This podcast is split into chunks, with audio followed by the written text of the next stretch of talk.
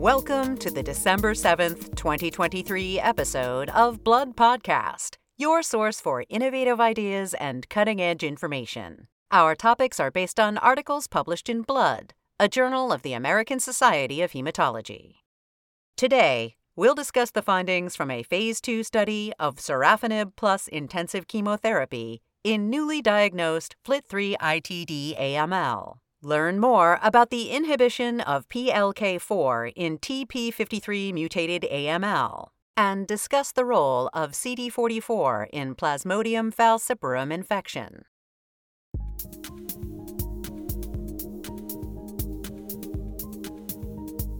We first examined data in the Blood article entitled Sorafenib plus intensive chemotherapy in newly diagnosed FLT3 ITD AML a randomized, placebo controlled study by the ALLG by Sun Liu from the Peter MacCallum Cancer Centre in Melbourne, Australia, and colleagues.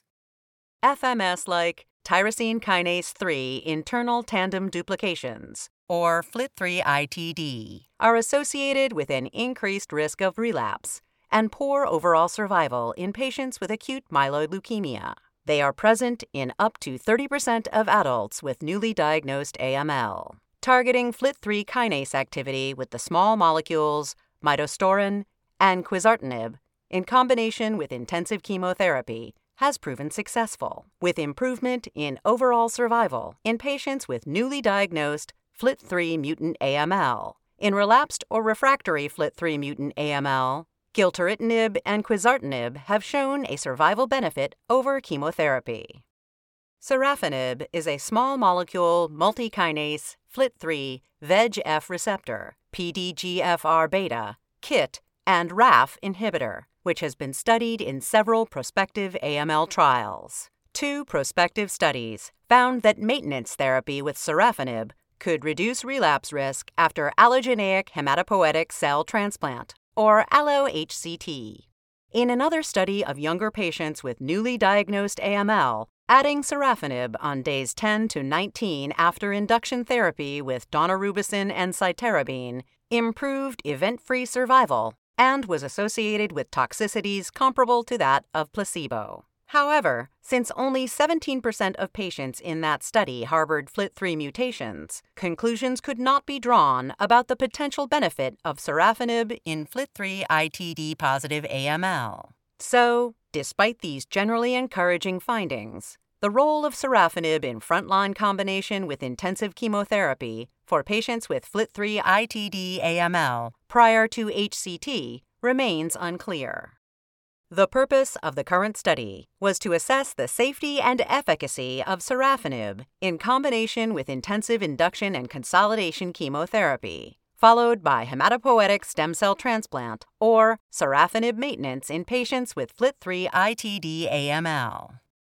The multi-center double-blind phase 2 trial enrolled 102 patients with newly diagnosed FLT3 ITD AML between January 2013 and May 2018. Patients were aged 18 to 65 years, with a median of 49 years. Study subjects were randomized 2 to 1 to induction chemotherapy combined with either sorafenib or placebo. Induction therapy consisted of idarubicin plus cytarabine, with sorafenib or placebo administered on days 4 through 10. Patients who achieved a complete response or complete response with incomplete hematologic recovery with one or two rounds of induction therapy received monthly maintenance chemotherapy, again with sorafenib or placebo, for up to 12 months.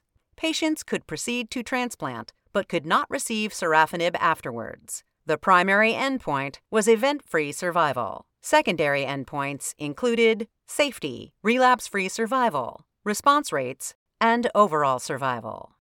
Of 102 enrolled patients, 98 were included in the final analysis. Three did not receive study treatment, and one was found to be FLT3 ITD negative. The rates of complete remission and complete remission with incomplete hematologic recovery were high in both arms.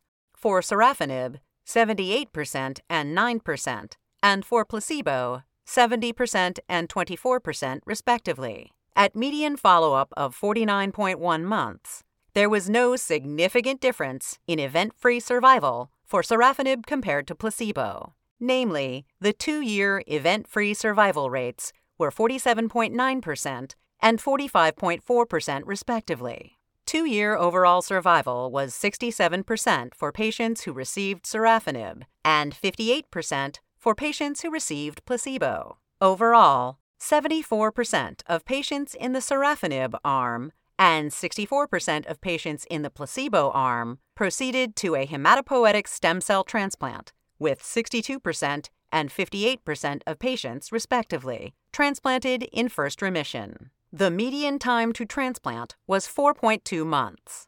The 120 day landmark analysis revealed that two year overall survival was significantly increased in the sorafenib arm for transplanted patients in first remission compared to those not transplanted, namely 84% versus 53%, pointing to the benefit of HCT as post remission therapy. The rates of grade 3 or higher hematologic toxicities were similar in both treatment arms.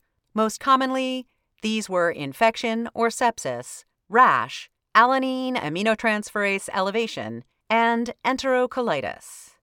The authors concluded that their findings do not support the routine use of pre transplant sorafenib plus chemotherapy in unselected patients with FLT3 ITD AML.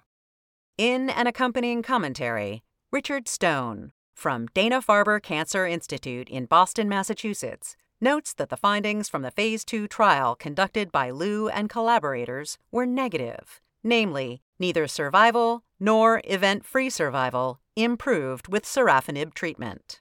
Failure to meet the primary endpoint could not be attributed to lack of bioavailability, since patients' plasma consistently showed marked inhibition of FLT3 kinase activity using in vitro assays. However, Stone notes that even though the primary endpoint was not met, there was a clear trend towards superior outcomes among patients who received sorafenib after an allogeneic transplant in first remission, consistent with previous studies. Overall, it is now well accepted that a FLT3 inhibitor should be given in conjunction with chemotherapy to AML patients with FLT3 ITD. What remains to be determined is whether the choice should fall on quizartinib or midostaurin, both of which have shown positive results in trials to date, in contrast to sorafenib. Finally, Stone points out one limitation of the study, namely, an imbalance in randomization, whereby favorable NPM1 mutant disease was more common in patients in the placebo compared to the sorafenib arm, with rates of 81% and 60%, respectively. He concludes that it may be challenging to outperform the approximately 70% long term relapse free survival in mutant FLT3 ITD AML patients who received a tyrosine kinase inhibitor and an allogeneic stem cell transplant in first remission.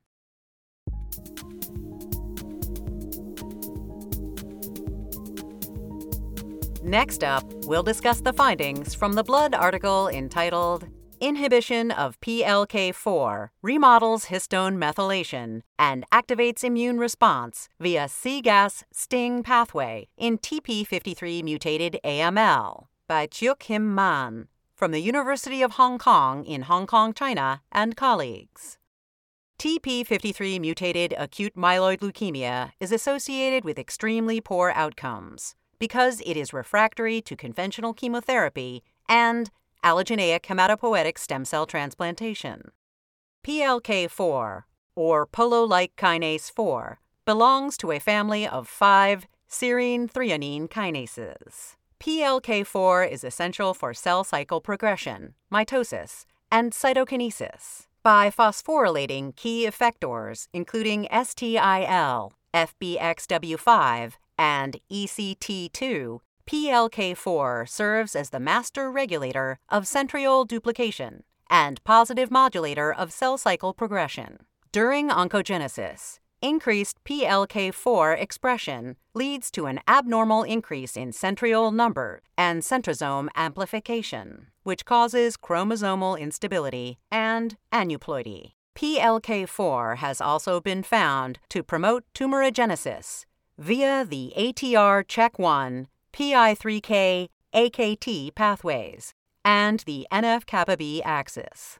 Aberrant regulation of PLK4 due to defective P53 signaling has been reported in a wide range of TP53 mutated cancers, highlighting the potential pathogenic role of PLK4. In the current study, the authors hypothesized that inhibiting PLK4 may have anti leukemia effects and distinct therapeutic mechanisms in TP53 wild type and mutated AML. To test their hypothesis, they conducted a series of PLK4 inhibition experiments in AML cell lines and a TP53 mutant AML mouse model. Experiments in cell lines revealed that inhibition of PLK4 by the small inhibitory molecule CFI 400945 or knockdown of PLK4 by short hairpin RNA leads to reduced proliferation of AML cells by several mechanisms. Interestingly, PLK4 expression was significantly higher in AML patient samples compared to bone marrow from healthy donors. Moreover, AML cell lines and patient samples with mutated TP53 had a higher expression of PLK4 compared to AML cells with wild type TP53. By comparing TP53 wild type and mutated cell lines, the authors demonstrated that inhibition of PLK4 with the CFI 400945 kinase inhibitor increased P53 signaling, induced DNA damage, and inhibited growth in TP53 wild type AML cells to a greater extent than in TP53 mutated AML cells. In contrast, in TP53 mutant cells, inhibition of PLK4 induced cellular senescence, inhibited cytokinesis, and inhibited growth, but only after much longer treatment. A previously undescribed PLK4, PRMT5, EZH2, H3K27ME3 axis was demonstrated in both TP53 wild type and mutated AML, resulting in histone modification through PLK4 induced PRMT5 phosphorylation. In TP53 mutated AML, the combined effects of histone modification and polyploidy activated the cGAS STING pathway, leading to secretion of cytokines and chemokines and activation of macrophages and T cells upon co culture with AML cells. Following, the authors conducted experiments in a TP53 mutant AML mouse model and found that PLK4 inhibition by CFI 400945 could suppress leukemia growth and prolong survival. Lastly, they examined the effects of anti CD47 antibody monotherapy in vivo and found that it induced only modest suppression of leukemic burden and extension of animal survival compared to vehicle control. However, combining CFI 400945 with an anti CD47 antibody had a synergistic effect and led to significantly suppressed leukemic burden and prolonged animal survival up to 146 days, compared to only 73.5 days with anti CD47 antibody monotherapy. Taken together, these findings demonstrate an anti leukemic effect of PLK4 inhibition via a newly identified PRMT5 EZH2 H3K27ME signaling pathway. In TP53 mutated AML, the cumulative DNA damage led to senescence and activation of the cGAS STING pathway, which ultimately activated macrophages and T cells. The authors conclude that their findings lay the groundwork for the development of novel therapeutic approaches for AML. In an accompanying commentary, Caroline Palm Apergi from Karolinska Institute in Sweden notes that the findings by Mann and collaborators demonstrate that both inhibition of PLK4 by CFI 400945 and knockdown by short hairpin RNA result in reduced proliferation of AML cells, depending on their TP53 status. Since CFI 400945 has been previously shown to inhibit another serine threonine kinase, Aurora B, the knockdown by RNA interference supports the idea that these effects are due to PLK4 and not Aurora B inhibition. Moreover, PLK4 expression was found to be higher in AML cell lines and samples from patients with TP53 mutated AML compared to cells with wild type TP53, pointing to PLK4 as a particularly interesting target in TP53 mutated AML. PLK4 inhibition in TP53 wild type cells led to significant and rapid suppression of cell growth during initial exposure and led to more apoptotic cells compared to mutant TP53 cells. However, DNA damage was observed in both P53 wild type and mutated AML cells, whereas senescence was only observed in TP53 mutated AML cells. Importantly, CFI 400945 related cytotoxicity was not observed in normal hematopoietic cells. Palm Aperji notes that PLK4 inhibition by CFI 400945 was previously studied in a phase 1 trial in advanced solid tumors, and there are currently two clinical trials underway one in patients with AML, myelodysplastic syndrome, or chronic myelomonocytic leukemia, and another in patients with relapsed or refractory AML or myelodysplastic syndromes. These trials will better define the potential of PLK4 as a cancer therapy target.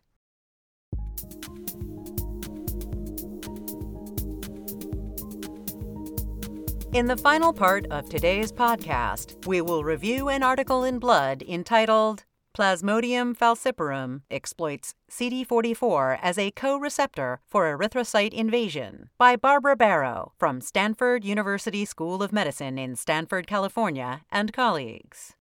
Malaria remains a leading cause of morbidity and mortality in the developing world, with approximately 600,000 deaths annually. The malaria parasite Plasmodium falciparum, invades and replicates in human erythrocytes. Emerging drug resistance and the unavailability of an effective vaccine, coupled with the lack of a deeper understanding of the host pathogen interactions, remain the major obstacles to controlling malaria.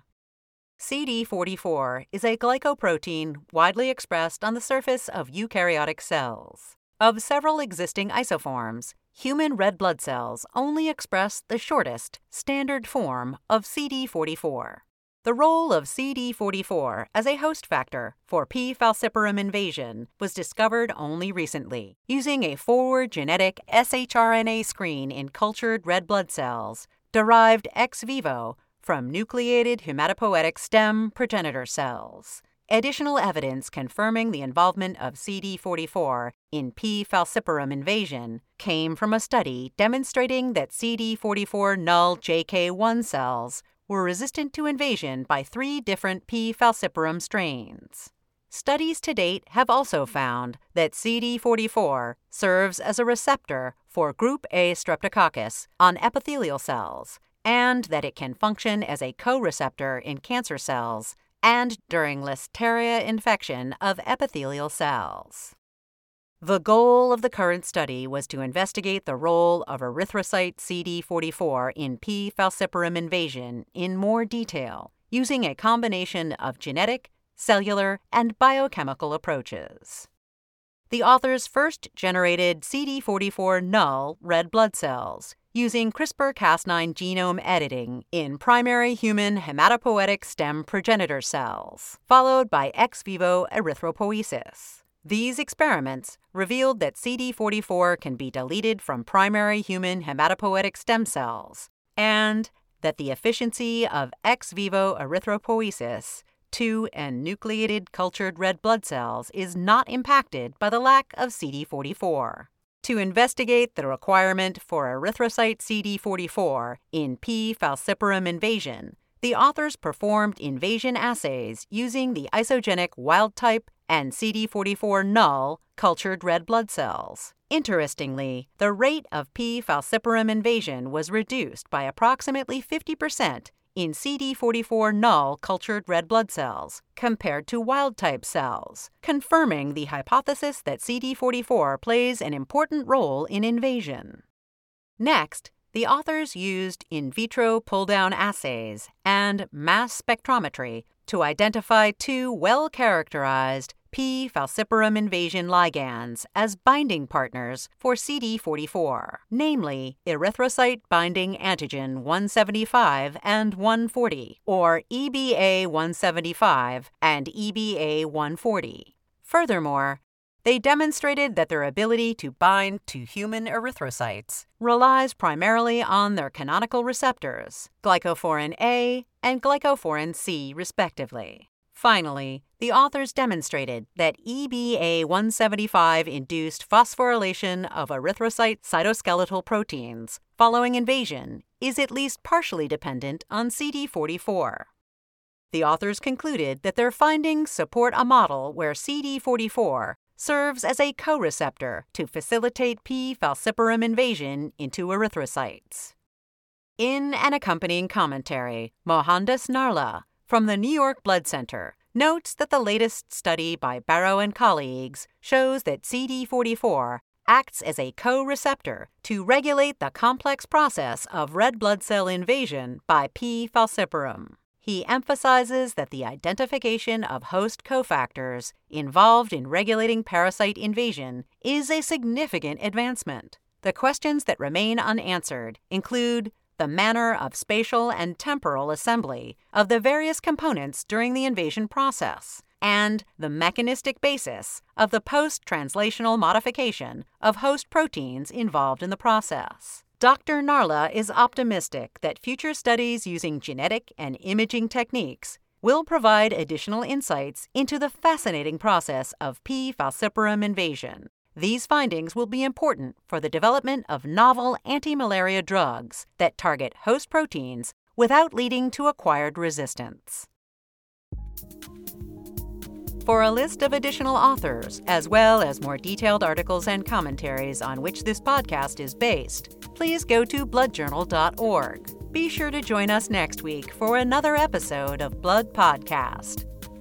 Thank you for listening.